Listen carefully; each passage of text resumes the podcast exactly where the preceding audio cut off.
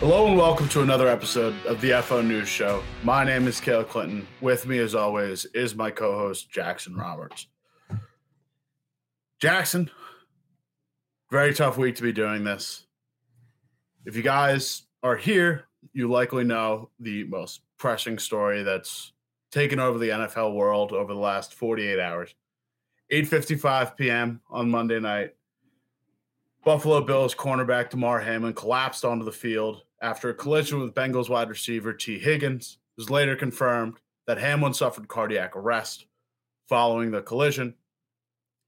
NFL immediately snaps into an emergency action plan and brings an ambulance onto the field. Hamlin required uh, defibrillation and CPR in order to be resuscitated.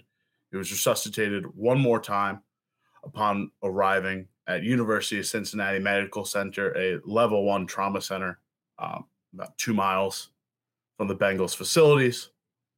Uh, once the ambulance had left the field, uh, players were potentially asked to participate in a five minute warm up before resuming play. However, Bengals coach Zac Taylor came across the field to speak with Bills coach Sean McDermott.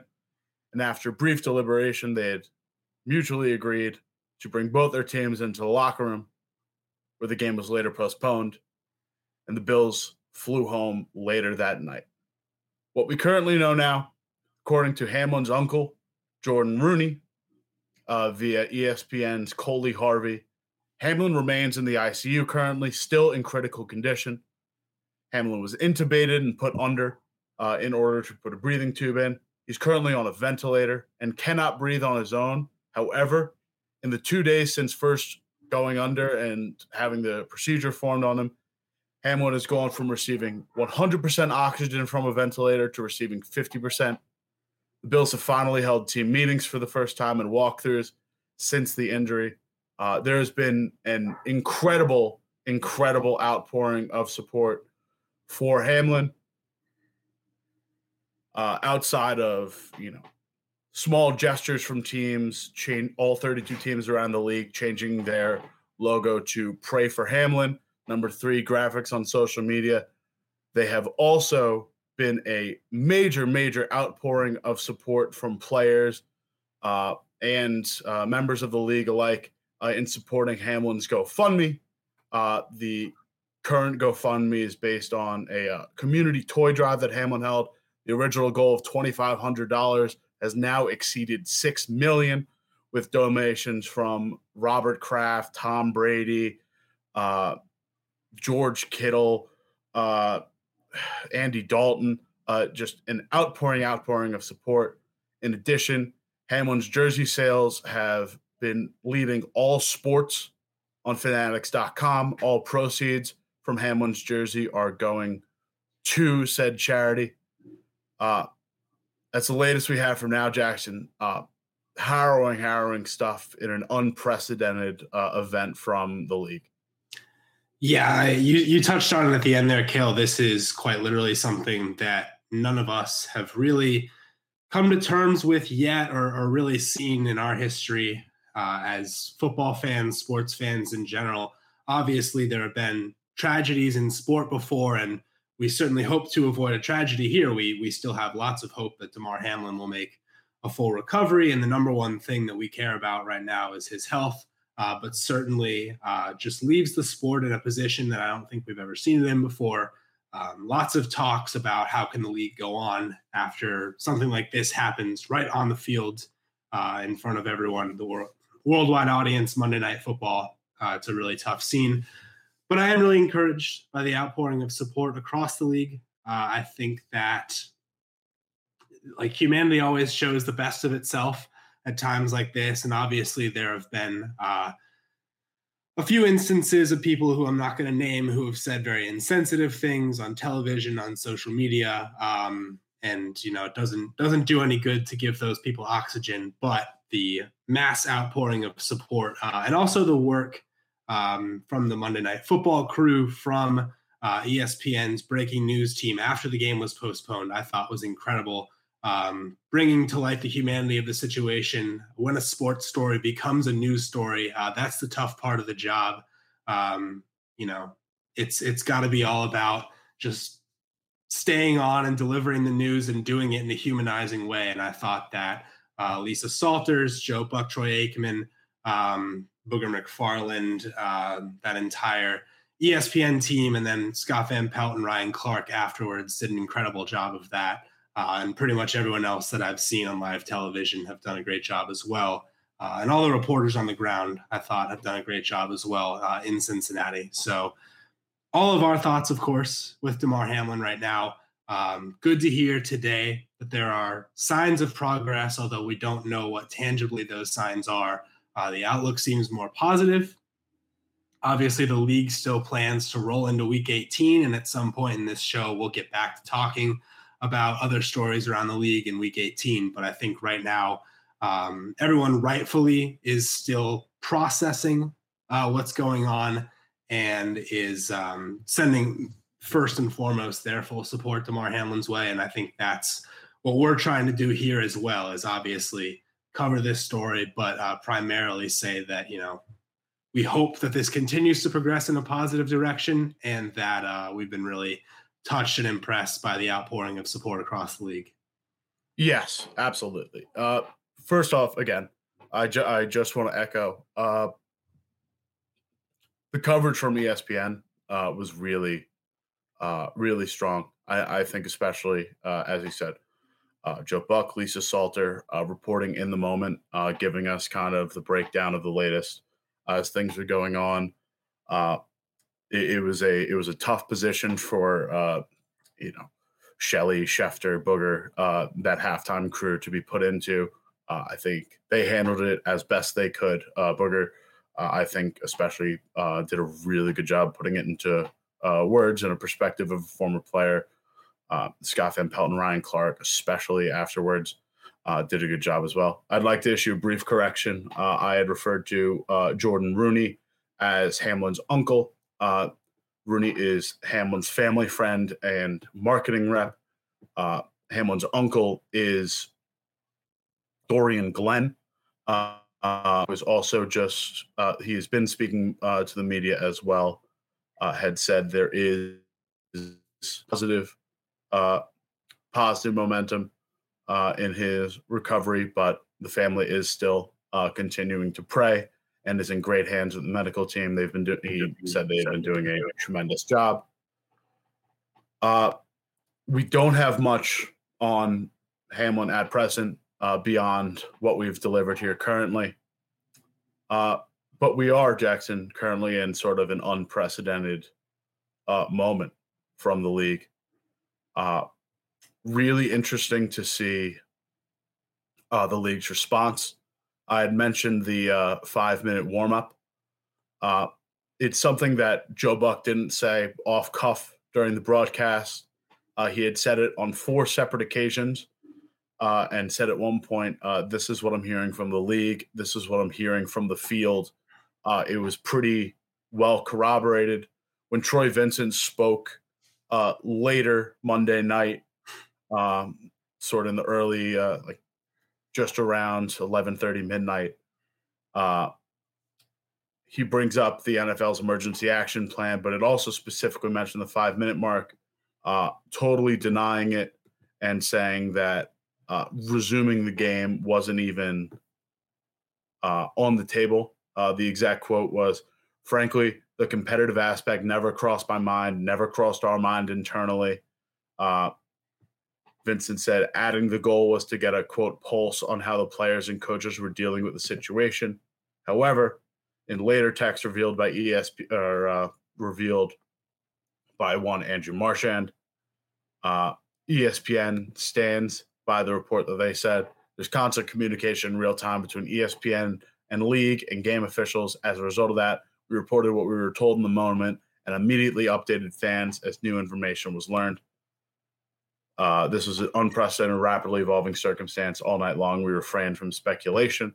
Uh, uh, listen, Jackson, I won't be one to speculate, but it really seems like, in my eyes, uh, the coaches were the ones that really stepped up and uh, you know looked out for the best interest of their players in this given moment. And this is now uh, just the third time in NFL history that games have been either canceled or postponed uh, for uh, non-weather or field-related issues. Yeah, there's there's no speculation going on here. Um, ESPN would not put some something like that on the air if they didn't have communication from the the personnel in charge of the event that something like that was going on. TV cameras showed live that Joe Burrow was loosening up his arm, throwing the ball. Stefon Diggs was uh, talking to his teammates in a huddle, um, looking as if he was trying to get them fired back up. Like there was definitely at some point uh, communication that the game was going to resume. And in my eyes and yours too, uh, it was pretty clear that Taylor approaching McDermott and the coaches saying something and stepping in stopped it. Whether, I mean, I don't also dispute that Troy Vincent himself wasn't trying to, you know, get on a walkie talkie and get the game resumed, but something in the protocols existed to say that the game was going to resume at some point. And I think uh, to broaden that out, that is a lot of what um, you know, whether it was Ryan Clark and Scott Van Pelt who talked about this or, or others online, the league exists to a point where it's supposed to sustain itself and keep going no matter how awful things get on the field. We've seen, you know, instances of life, um, or, or instances of paralysis or other head trauma suffered mid game, and people are taken to the hospital and the game goes on. Uh, and that's usually how it works. And it took something of this magnitude of cardiac arrest to, to put a pin in that.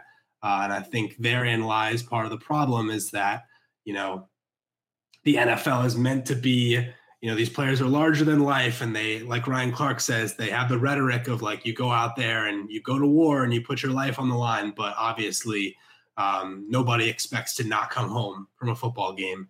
Uh, every player the number one thing that should be preserved is their livelihood. And in a situation like this, where a livelihood hangs in the balance, uh, the league certainly has. You know, it's not like you can prevent something like that from happening, where it is just really a, a shock trauma incident of somebody getting hit in the exact wrong place at the wrong time. Uh, and I mentioned to you yesterday, Kale. Obviously, the NFL has an increased risk of that, but it could happen in any sport. Has happened in hockey before. Uh, you can envision a scenario where it would happen in, in other American professional sports, but um, the NFL certainly has not had to come to a reckoning like this before, uh, and handling it moving forward and, and, getting the teams back on the field uh, with increased heightened sensitivity is going to be objective number one uh, to not force players into something they're not comfortable with in dealing with the shock of this.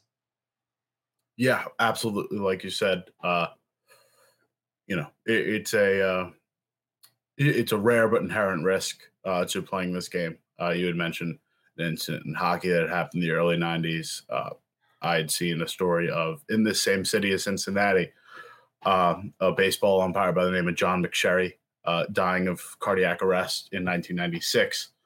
Uh, it's you know the heart is the heart is a very delicate instrument that keeps us alive, and it's nothing to be trifled with. Uh, now we don't have much more uh, to say about Damar Hamlin. Uh, there is uh, not much more we can say at the moment. There are some reports of uh, Hamlin potentially have lasting lung damage. Uh, we've given you what we can about uh, the information we have on uh, Hamlin's current well-being with the ventilator. Uh, it seems that uh, Hamlin is taking a turn for the better, but it you know remains to be seen.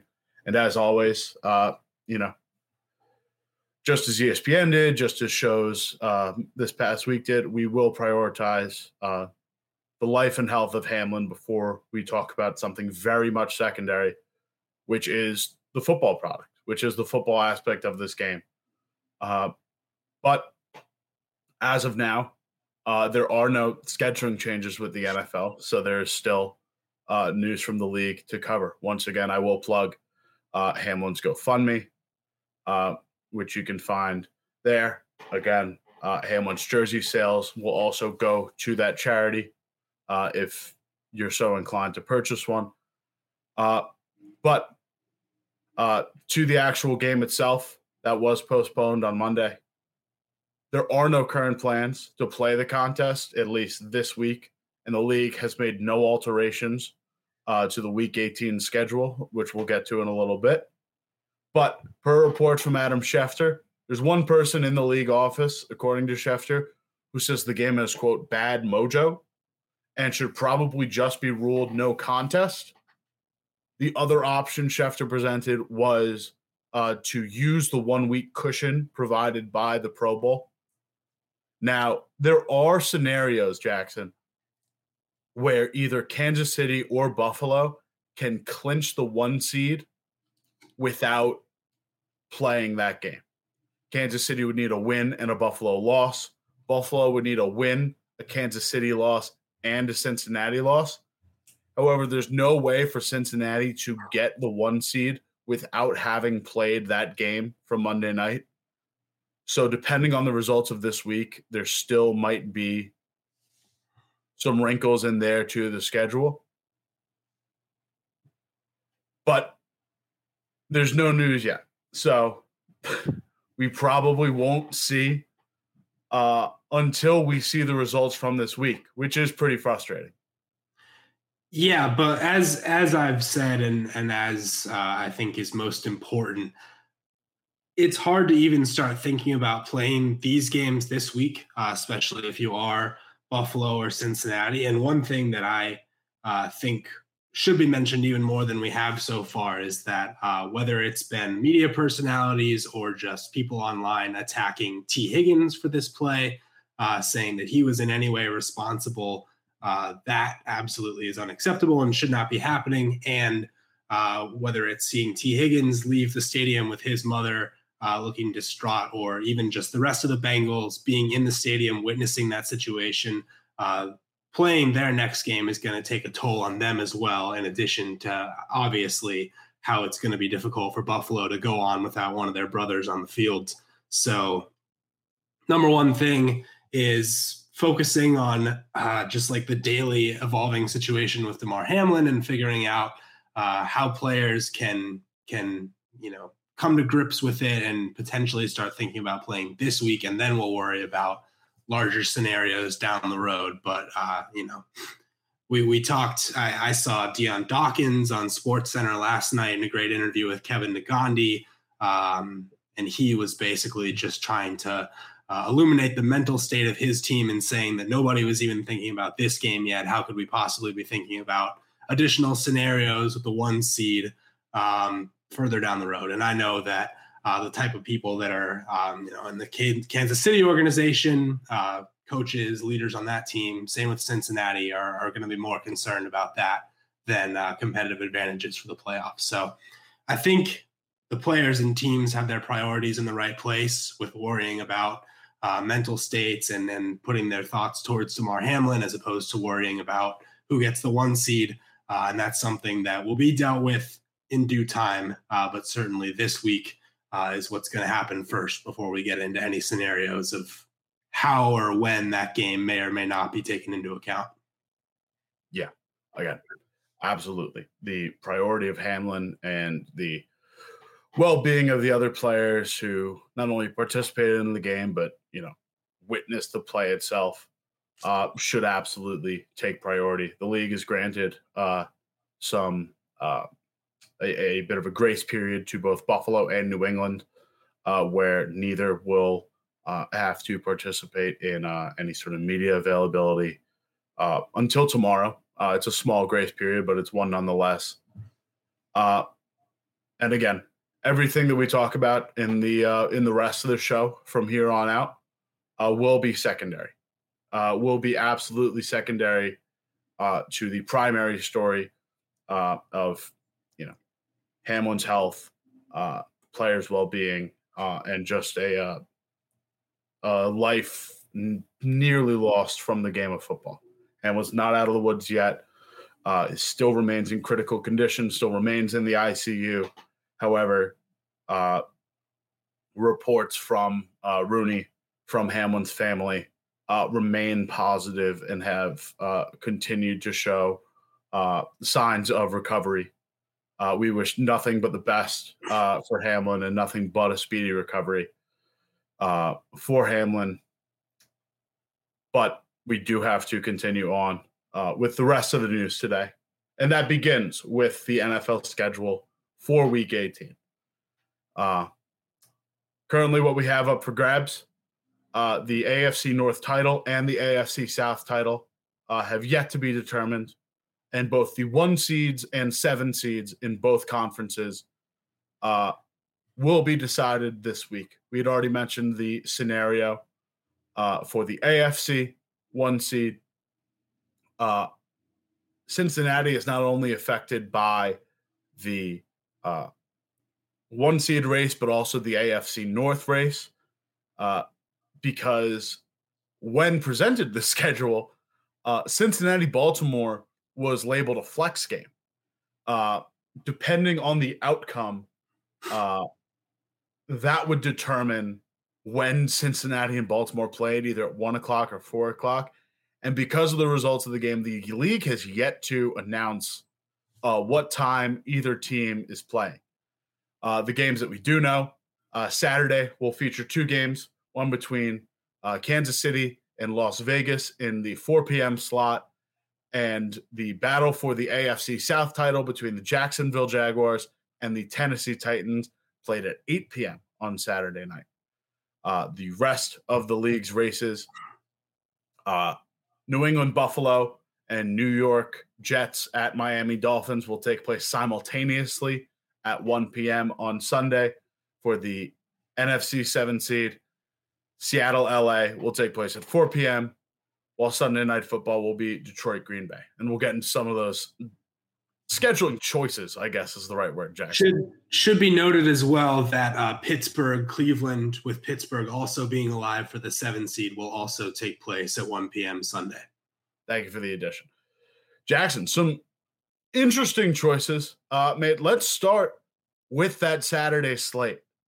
Uh, Tennessee, obviously coming off a Thursday night week 17 game against the Dallas Cowboys, uh, while Jacksonville did play Sunday. Uh, Jaguars head coach Doug Pederson previously petitioned the NFL to play on Sunday, and apparently it was the first choice for a Sunday night football game uh, before NBC had turned it down.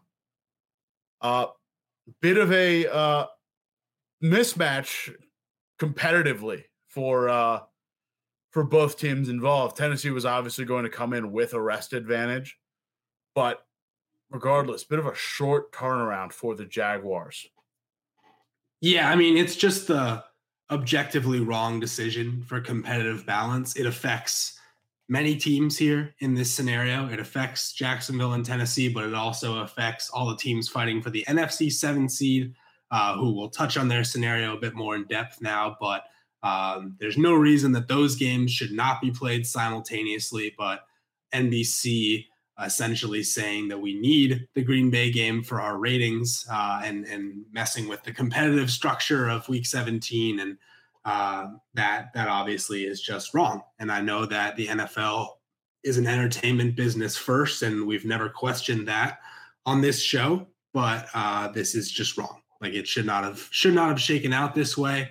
Um, now, should Jacksonville be woe is me, um, you know, excuses, etc. Absolutely not, because this is a situation where you're in a win and in, you're hosting the game, and you're facing a backup quarterback uh, who was not only third string, but not on the active roster until a week ago. So, certainly still have all the opportunity in front of them and should be focused on winning this game.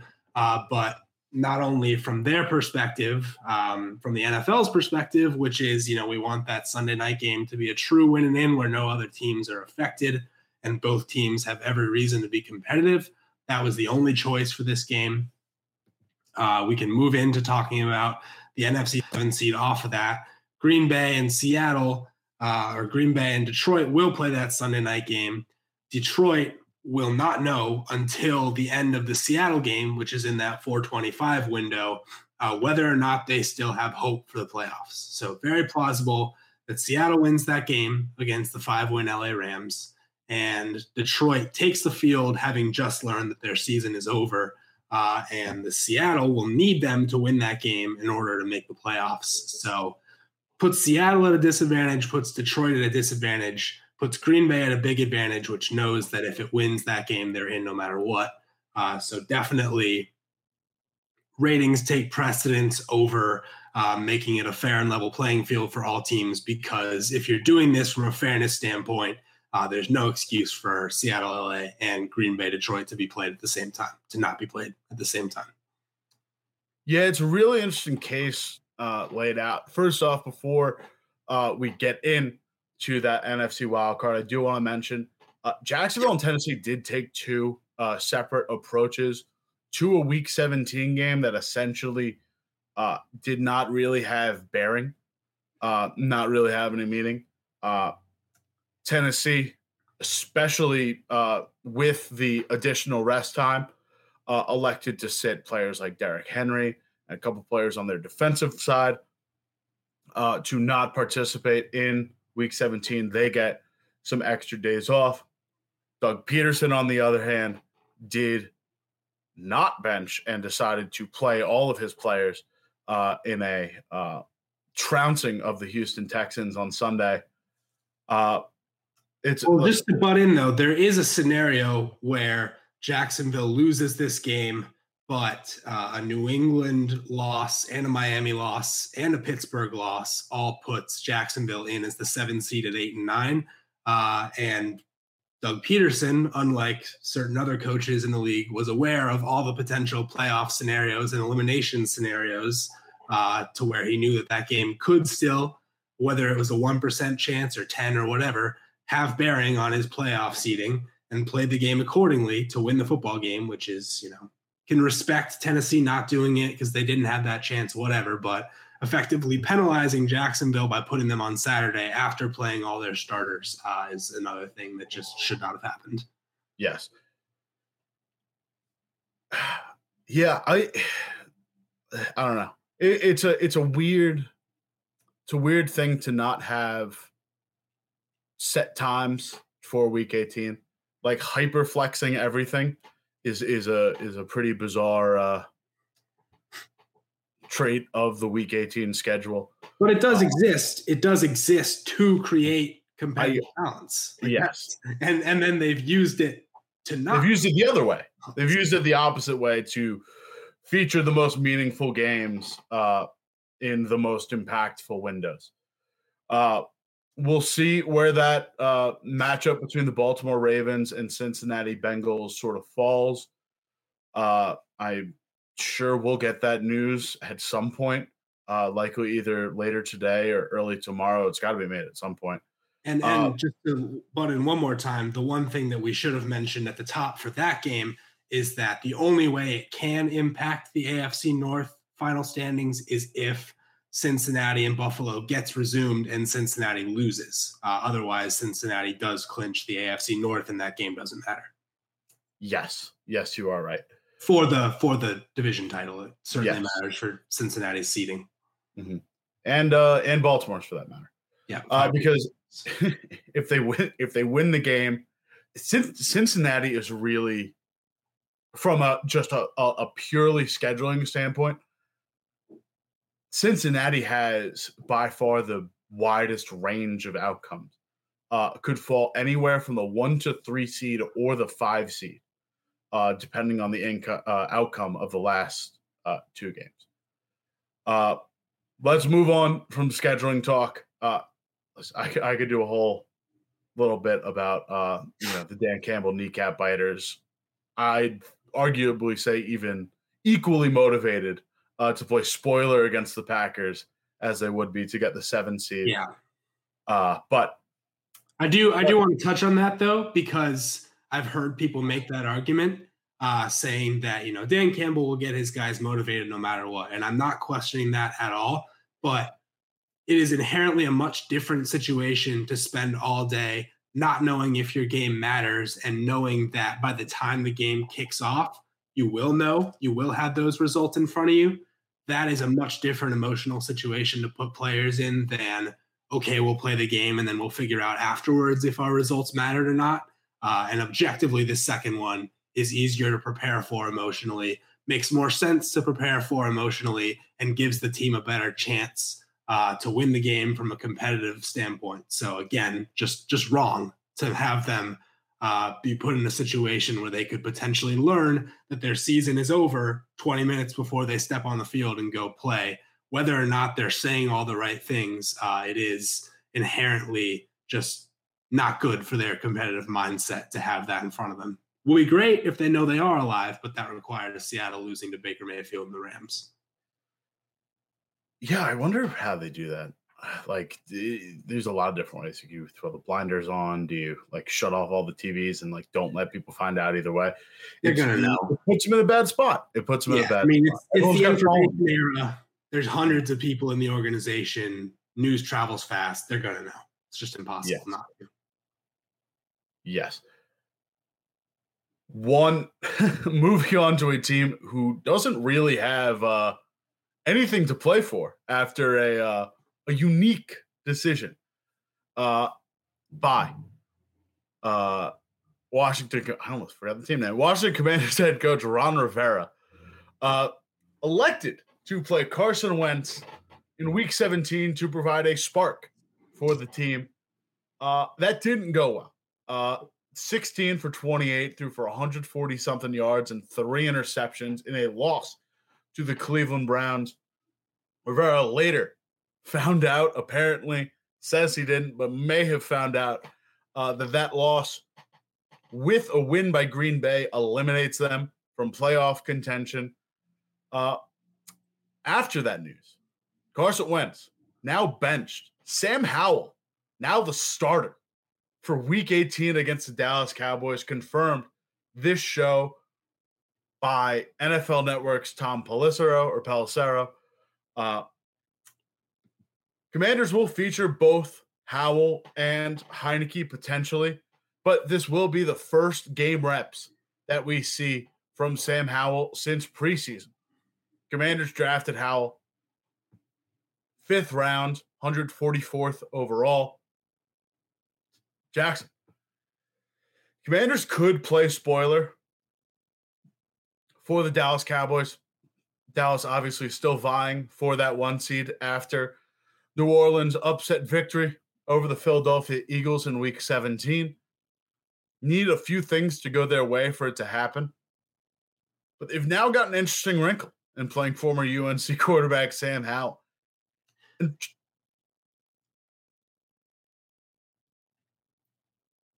I think he's frozen. Oh, he's back. Um, you may want to rephrase the the final bit of that question there, Kale. I didn't quite catch it. Oh, was just going to say they've now got an interesting wrinkle in Dallas, in uh, you know, former UNC quarterback Sam Howell, but for a larger question, what is Washington? What is Washington doing at the quarterback position? To get a little bit of levity in here, this is yeah, this is a mess. I don't I don't think they've known from the jump uh, when they decided to spend a second round pick on Carson Wentz, essentially making the same mistake that uh, Indianapolis had made the year before, and uh, watching what had transpired at the end of Indianapolis's season after Wentz had put up passable numbers in a uh, you know pretty low grade AFC South the entire year beforehand, uh, and melting against a uh, number one overall picking Jacksonville team in Week 18. Um, and and you know, hand up to both of us, Kale. We we came on uh, the was it the takeaway or this show last week? I think it was this show, and said that we were okay with the move to start Wentz against Cleveland. So uh, we can't just come on here and, and endlessly bash it now when we did say that you know it had our our stamp of approval, uh, but it obviously blew up in their face, and it was a risky play. We certainly acknowledge that. Ron Rivera, uh, if if in any way it factored into his decision that he thought they would still be alive no matter what happened, then that's inexcusable. I don't mean to assume that that is what happened, but if it did, and if he thought, okay, we'll get Wentz in here, even if we lose, we've still got a chance with a win next week, then that is just an unforgivable uh, move by a head coach to not know that his team could be eliminated this week. And it certainly sounds like he was playing it as if he wasn't factoring in the potential of a loss, which, you know, I get that mentality, but you still have to put it in the back of your mind in some way when you're game planning. So that that can't happen. There are many things that I wish we could laugh more about about this Commanders team right now. Certainly, the announcement of Hog mascot Major Tuddy comes to the front of my mind. Um, no, we can in, we can smile about Major Tuddy. Come on, Major Tuddy is awesome. Uh, in concurrence with the uh, announcement from the Hogs, the former offensive lineman from the Washington uh, football franchise, uh, who are now going under the name of O Line Entertainment, and whose attorney has said that they will have no choice but to sue if the Commanders go forward with a mascot as a hog, and yet the Commanders trot out Major Tuddy uh, along with a fact sheet. Uh, he is apparently 6'5, 230, very imposing hog. Uh, he is uh, he's a prankster and a foodie, according to the press release. Um, like, this is he wears this is the first time hearing that. He wears that number double zero awesome. because that is the shape of a hog's nose. Um, like this is really incredible comedic timing from the Washington Commanders at the moment. He's a foodie. Yeah. He's a prankster and a foodie. Yeah. Oh my. I'm sorry. Let me gather myself. Washington is the only team with two qualified quarterbacks with a DVOA of negative 10% or worse. Uh, Vince Verhey also did a great write up uh, called How Low Can Sam Ehlinger and the Colts Go? Uh, talking about their uh, poor performance trio depending on how Sunday shakes out, uh, we may have a second hat in that ring. Uh, although Howell will only have one game under his belt as a rookie. Uh, a very, very interesting and uh, potentially to an era in uh, Washington, uh, because I don't, I'm not sure that Ron Rivera makes it out of this. Yeah, I, I, certainly know that Carson Wentz isn't your starter next year, and I don't know what becomes of Carson Wentz's career, but I certainly think the days of giving up a second round pick in order to try and find the second win for Carson Wentz will have come to an end. You never know with uh, the way some of these teams treat the quarterback position, how desperate they might become, but certainly not looking like that's going to happen. And yeah, I mean, I think what's transpired the past few weeks. Um, we certainly like Ron Rivera, the person. Uh, were inspired by his uh, victorious battle with cancer a couple years ago, and Absolutely. he certainly was uh, a guiding hand for that team in the middle of you know many instances of scandal, name changes, uh, you know, periods where the franchise was in a bad light in the public eye, and he was uh, sort of a calming influence there. And I certainly think he deserves lots of recognition for that but that's not, you know, that doesn't guarantee your job for next year when the team's ultimate goal is to win football games. So we certainly will keep our eye on that potential uh, coaching change within the next few weeks. Yeah, Riverboat Ron, been through a lot. Uh, I, I, think he gets a, you know, maybe not another head coaching opportunity, but I think he gets some, uh, you know, next opportunity in football. Let's move on to our injury segment. Speaking of changes at quarterback, go down to Miami, where the Dolphins are currently preparing to be without both Tua Tagovailoa and Teddy Bridgewater. Tagovailoa has already uh, been ruled out of Sunday's contest. Head coach Mike McDaniel said Tua is not a part of the team's game plan uh, going forward. Teddy Bridgewater has uh, dislocated uh, one of his fingers on his throwing hand. Uh, it came while trying to tackle Kyle Dugger on a pick six. Uh, was removed from the game after that. It was believed to be broken, uh, now considered dislocated. Team is going forward with uh, assuming that Skylar Thompson will be the starting quarterback and to kind of not hedge their bets, but to get a backup quarterback in the building Dolphins have signed Mike Glennon. Uh, Jackson, what a listen. We we we laugh about the uh, Commanders because it's a bit of a, you know, especially the news of Week 17. It's a it's a bit of like Michael Scott doing the snip snap snip snap thing. It's just a it's a it's a much tougher story in Miami. Uh, Tua going down, Teddy Bridgewater out, down to their third string with their playoff lives against the New York Jets uh, in Week 18. Yeah, I mean, you think about where this team was five weeks ago. They're eight and three. They're dominating. They're the number uh, two offense, I think it was, by DVOA at the time. Uh, Tua, for much of the year, was the number one quarterback by DVOA, and everything's going their way. Uh, and that 49ers game kind of changes a lot of things. And then certainly uh, Tua is another person, while we're not, you know, imminently concerned about his health situation, we certainly hope long term that he uh, doesn't suffer lasting damage from what he's gone through all season. Teddy Bridgewater, I really feel for as well. Uh, he still this year has not gotten to start and finish a game, um, play it all the way through. He comes in halfway through that Cincinnati game.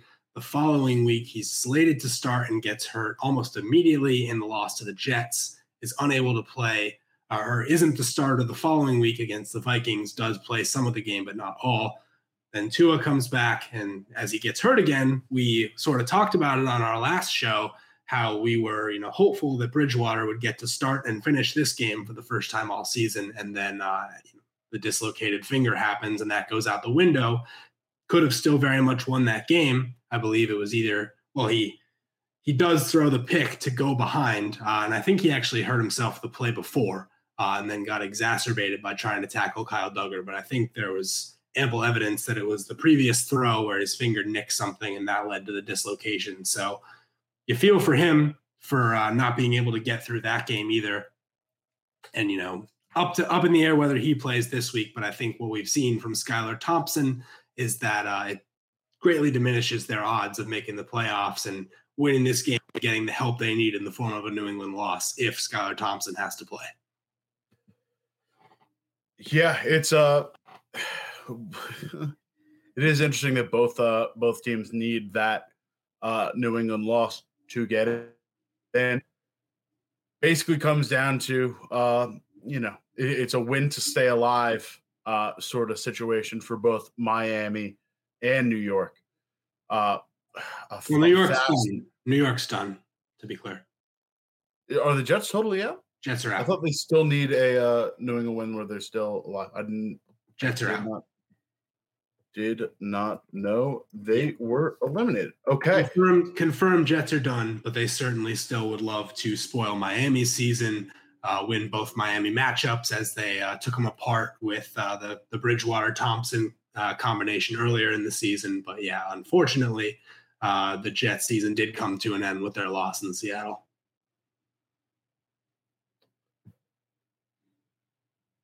Yes, it did. Yes, it did, and you are right.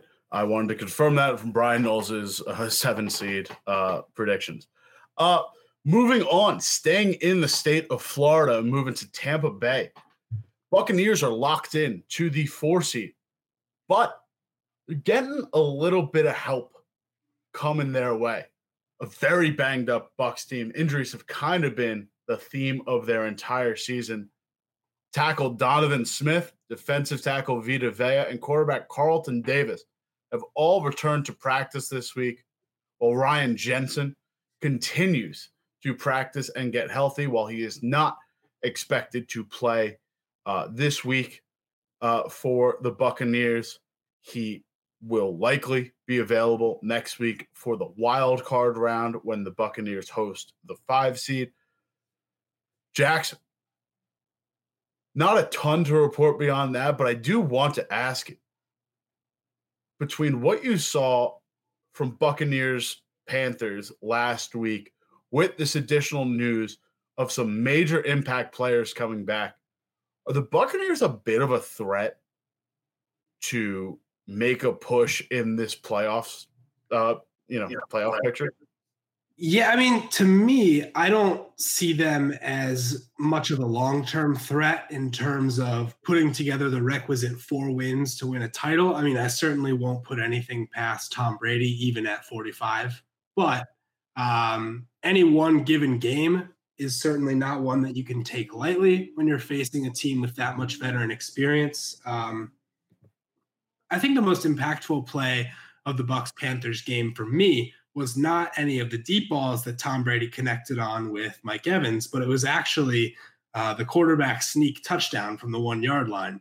That was sort of a little little signal to me that uh, Tom Brady still, you know, he's still got a little bit of an extra gear. He wasn't necessarily standing in the pocket and taking shots all year long, uh, which you know makes sense if you're 45 years old and you know you only have a certain number of bullets left in the tank.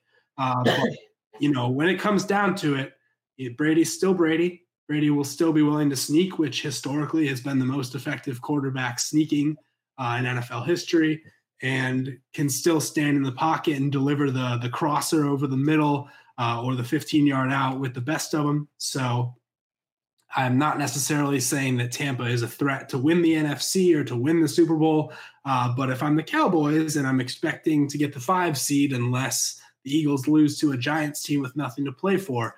I'm definitely a little bit more worried about this Tampa team, uh, knowing that not only are they getting a little healthier, but they may have been just holding a little bit back throughout the season uh, with the expectation that they would be in this position and have a little bit more uh, ammo to throw out there in their first round playoff matchup. Yeah, you say the uh, you know the QB sneak was yours. Uh, yeah, mine was just Brady uncorking a, a 63 yard touchdown to uh, Mike Evans with uh, 50 yards of uh, or 50 air yards uh, underneath it and hitting mm-hmm. Evans in stride. Uh, Brady can still do that at 45, and that's nuts. Kind of off his back foot, too. Oh, yeah. No, that was just an insane throw. Uh, one of three uh, touchdown passes to Mike Evans on the day. Jackson, don't have a graphic for this, but it did break early in the show. Uh, CJ Gardner Johnson and Robert Quinn have both been activated off of IR for the Eagles. Uh, Jalen Hurts will also be available to play in week 18. Eagles getting healthy as well. And that is a team that certainly needs the bye to be their best selves, uh, considering they're also missing uh, right tackle Lane Johnson with a torn adductor who will put off surgery to make a playoff push. So, a couple NFC teams getting a little bit more viable before the playoffs officially kick off. Yeah, I mean the Eagles were uh, were that team right before the uh, before the the Hurts injury and and the past two losses with Gardner Minshew at the helm. I mean they were they were the kings in the castle, and I, I don't necessarily think that they uh, should be considered less of a threat once they get all these guys healthy and especially Hurts at the at the forefront of the movement.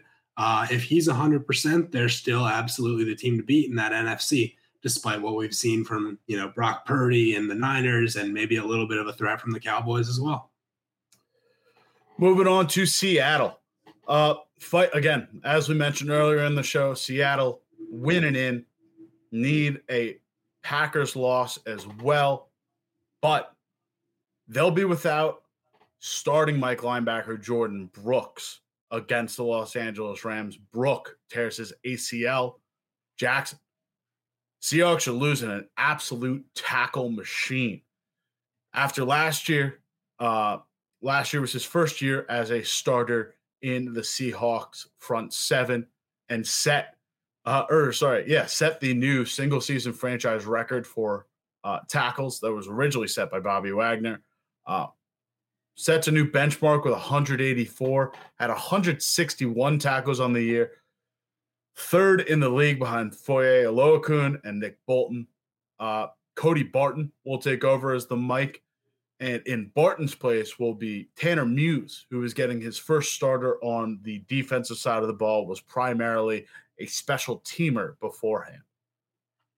Yeah, this is a, a Seattle team that I think people had written off for that seven seed. I, I think it was certainly very assumptive of a lot of people to pencil the Jets in as the winner of that week 17 game in Seattle. And Seattle gets to play at home once again this week against a last place, or not last place because Arizona's so bad, but a, a bottoming out Rams team uh, with a chance to still make the playoffs if Detroit can get a win. So this hurts, uh, and you know will make it tougher. But you'd certainly love to still take care of business against, as we said, a bottoming out Rams team. Uh, and not that I necessarily think Seattle is a threat to go deep in these playoffs, but they could be a tough out for somebody, especially you know Seattle, Minnesota. That that'd be a fun first round matchup if Seattle were to make it, and you want all your chips on the table. So certainly this hurts, but as I said, you know, don't don't stop talking about Seattle just yet. Even though uh, I, think Kale, your Seahawks thirty nine to one Super Bowl pick might be in some jeopardy here, uh, but still a team that we should consider uh, a piece of the story still to be told in the twenty twenty two season. That's a fifty nine to one. Uh, oh, excuse me.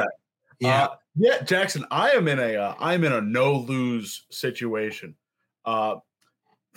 Every every team I have given uh, some sort of path to success in the playoffs, uh, like a week six staff pick. I bet the one, or I had the one in five Detroit Lions making the postseason. Uh, I said when Seattle was still leading the division, Jimmy Garoppolo just got hurt. I had said Seattle uh, with uh, plus fifty nine hundred uh, to uh, represent the NFC in the Super Bowl and during a, an any given Sunday uh, when the Packers were three and uh, like three and seven, I think. Four said, and six right before that Tennessee game. Yes, uh, had said uh, the Packers uh, finally looked like they had a path uh, to the playoffs if they relied heavily on their run game and leaned more on their defense than their offense. And hey, that's kind of been the MO for them going forward. So I've got a lot of takes to hang my hat on. hey, it's a good strategy. If you just say everybody could pull it off, then somebody's bound to. Hey, I didn't say everyone, Jackson. I've got my three and I'll stick with them. All right. In lieu of Thursday night football news, because Thursday night football is no longer a thing uh, Amazon has to be thankful that they are uh, freed of the burden of hosting uh, mediocre football games. But we get Saturday night football news. Two games uh, from uh, Saturday to cover. And let's start with a story that we didn't really uh, give a chance to like fully flesh out because it broke at the tail end of last week's show. And that is that the Raiders have benched Derek Carr for the final two games of the season and sent him home as to not be a quote obvious distraction. Felt only right that we put a bow on this. Carr was dismissed from the team for the final two games.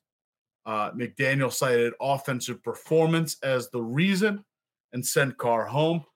Uh, Davante Adams at one point said it doesn't seem like any of the players were very happy about the decision. Adam said specifically Carr was the only reason that he was even in Las Vegas in the first place in lieu of Derek Carr. Raiders go with Jarrett Stidham, uh, former New England Patriots quarterback, former Auburn quarterback. I believe last show I had referred to him as Auburn's finest. And he made Auburn proud.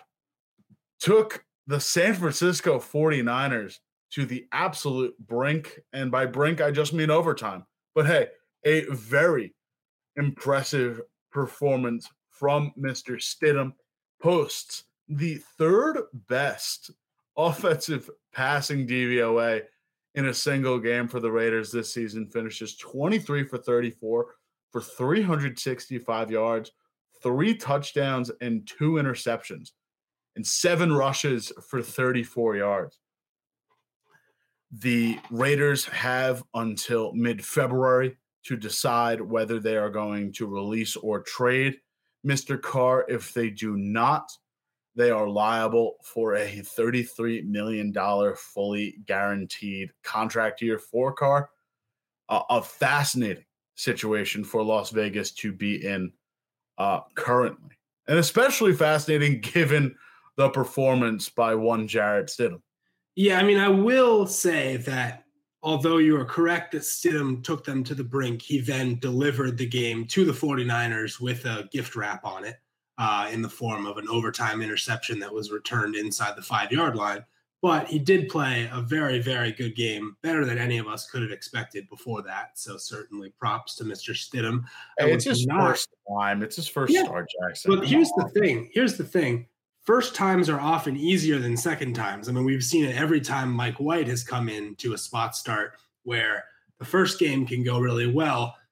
then you know sort of the lack of talent and ability of defenses to figure out what few things you can do well and take those away come more into effect. So I'm not certainly not expecting Stidham to be the long-term solution for that team. But to go back to Carr, which is obviously the big story, they've made a declaration that he can't be their starter moving forward. So if he remains beyond that February deadline you referenced, uh, and they are on the hook for him in 2023, that's just total incompetence and you know no excuse at all for that. They've said essentially they've made the public declaration that Derek Carr's done as the starter, so it's now on them to trade him. Uh, and if they can't find a suitable trade partner, then they definitely should not be keeping him on the roster for next year. Um, not that that wouldn't be necessarily the right move had they not benched him, but now that they've made that declaration, they've they've got to go through on the plan, in my opinion. Yeah, this is the end of the Carr era.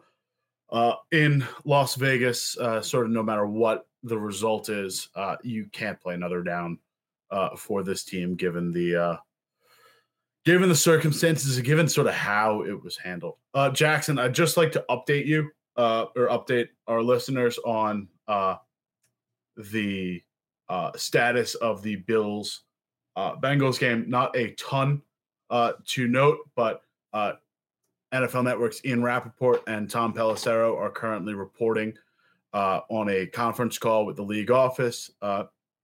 Just two notes I wanted to add before we continue. NFL executive Troy Vincent said the emergency action plan for Damar Han- Hamlin was, quote, ex- uh, executed to perfection. It gave our brother Damar another day to live, another chance to fight.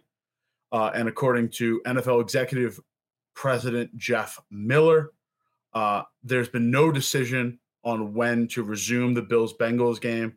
Uh, they're still in consultation and will decide in the coming days. However, quote, that conversation about what we were going to do with that game has begun. So I just wanted to uh, give our listeners and viewers the latest on the story before we continue. Moving on to the Kansas City Chiefs, the Raiders' opponent in Saturday's afternoon game. Uh, biggest story out cornerback Kansas City, Lamarcus Joyner, or sorry, Lamarcus Joyner, L'Jarius Sneed is currently day to day with a hip injury. He suffered a hip pointer against the Denver Broncos last week. He is currently day to day. Uh, Sneed has been a pretty breakout performer for a Kansas City defense that is certainly looking for one. While they've been pretty dominant in the front uh, they've left a lot to be desired in secondary. However, that's pretty well carried by Sneed at this point. Kansas City ranks 21st in defensive pass DVOA.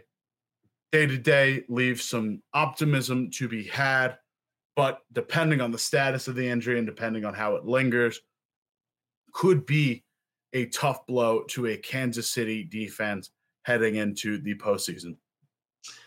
Yeah, uh, certainly. It, this is the time of year when teams want to stay whole as much as possible, and uh, this is uh, an impactful blow. Uh, whether or not it impacts him um, in this game in the postseason, but certainly you're glad that he's you know not considered to be lost for the year uh, and came back in the game as noted. So uh, certainly. Um, impacting him, but not something that you hope will have a major impact on the team. And that's all you can ask for at this point in the year is that teams uh, mitigate as much as possible injury risk because it is certainly a very violent game. Sneed is a do it all guy for the Chiefs, uh, leads the team with three interceptions, three forced fumbles, 11 passes defensed, uh, and also has an additional three and a half sacks in there. Yeah. Uh, an impressive resume for Sneed this season in yes. a what has been a breakout year. 65 total points saved per uh, Sports Info Solutions data, which is second among all cornerbacks and safeties behind uh, the Jags' Tyson Campbell. Not too shabby. Let's move on to that Sunday game. Before we get to the Jaguars, let's touch on the Titans. Biggest news out of Tennessee's camp is that Joshua Dobbs will retain his starting position for week 18. Ended up losing 27 13 to the Dallas Cowboys. Dobbs finished 20 for 39 for 232 yards, a touchdown, and an interception. Dobbs actually broke a three game streak of negative performances in Tennessee's offensive passing DVOA, and a 6.7 passing DVOA is their highest since week 12. Replaces Malik Willis, who in three starts this season combined for 234 yards and three interceptions while rushing 20 times for 95 yards. Jackson Willis had not played a game with 100 passing yards uh, this season. Right move to go with Dobbs. Still a very interesting uh, position that Tennessee is in. Tannehill obviously out for the year after undergoing tightrope surgery for a high ankle sprain that he re-aggravated against the Los Angeles Chargers. Josh Dobbs will be fighting for the Tennessee Titans in the battle for the AFC South Division title. Yeah, this is this is the right decision. Um, you knew going into the season that Malik Willis was a long-term project. Uh, that if he was forced into starting duty this year, uh, he wouldn't be necessarily the guy out there in the league who would be giving you the best chance to win. But long term, you you bet on the talent, and I don't think that you're you know, this isn't a Zach Wilson scenario where benching Malik Willis in favor of Josh Dobbs means that Malik Willis has no future with the team. You know, we knew he was a project. He's going to continue to be a project. Uh, the more interesting piece for me um, is the Tannehill bit. Uh, we know he's done for this season, but where does he end up next season? You know, with the option involved, uh, with the, the quarterback market sure to be fast and furious, churning in a way that you know, perhaps eclipses even last season, which was about as much quarterback movement as we've ever seen. Uh, where does Tannehill fall into that? I don't necessarily have the answer just yet. Uh, and I think that much like with other teams, kind of the, the top names at the quarterback market, uh, whether that's, you know, at the very top, guys like Aaron Rodgers choosing to remain with the Packers and remain in the league to begin with, uh, and then further down the list, guys like Carr, guys like Jimmy Garoppolo, all that impacts Tannehill and the Titans. So very interested to see how that plays out. We end uh, the show on another somber note. The most recent news out of uh, Jacksonville's camp, aside uh, from Pederson's petitioning for a Sunday game being denied, uh, we uh, former Jaguars guard Uche Nwaneri has passed away at the age of 38. Uh, started 104 games for the Jacksonville Jaguars. Uh, where there's complete was a uh, a key piece to the offensive line uh, during Maurice Jones-Drew's heyday, uh, especially during his uh, 2011 rushing title season. Uh, a just a just a tough way to go out. 38, uh, much too young uh, for this NFL team, or you know, an NFL player or anyone. Uh, we are sadly reminded of the uh, mortality associated uh, with uh, this game. Um, Nwaneri passed uh, from a, uh, a, I believe, a acute uh, heart condition, uh, a heart attack uh, tough, tough loss for the Jacksonville Jaguars and the NFL community. Yeah, uh, 100%. Uh, and apologies for the uh, verbal outburst from my computer there. I was making sure I had pulled up a couple things on Nwaneri, uh, specifically positive quotes from former teammates. Uh, at Purdue, Josh Ferguson, one of his teammates, said, My brother Uche was a great soul to be around and that he kept us smiling with a high spirit that was full of energy. Uh, and he said, in light of his recent death, I want to make clear that his presence has a positive impact on everyone he came across. Uh, and certainly, nobody wants to lose life that young. And, and the Jaguars organization, our thoughts are with them, our thoughts are with his family. Uh, and, you know, all these guys have uh, much bigger impacts on their communities than just the football they play. Uh, it was noted by the Jaguars in the press release with his death that he uh, did play on that offensive line that uh, helped Maurice Jones Drew to a franchise record in rushing yards and also uh, leading the league in rushing yards in that 2011 season. So certainly his accomplishments on the field were noteworthy, but um, more importantly, the impact that he had on others is how he should be remembered.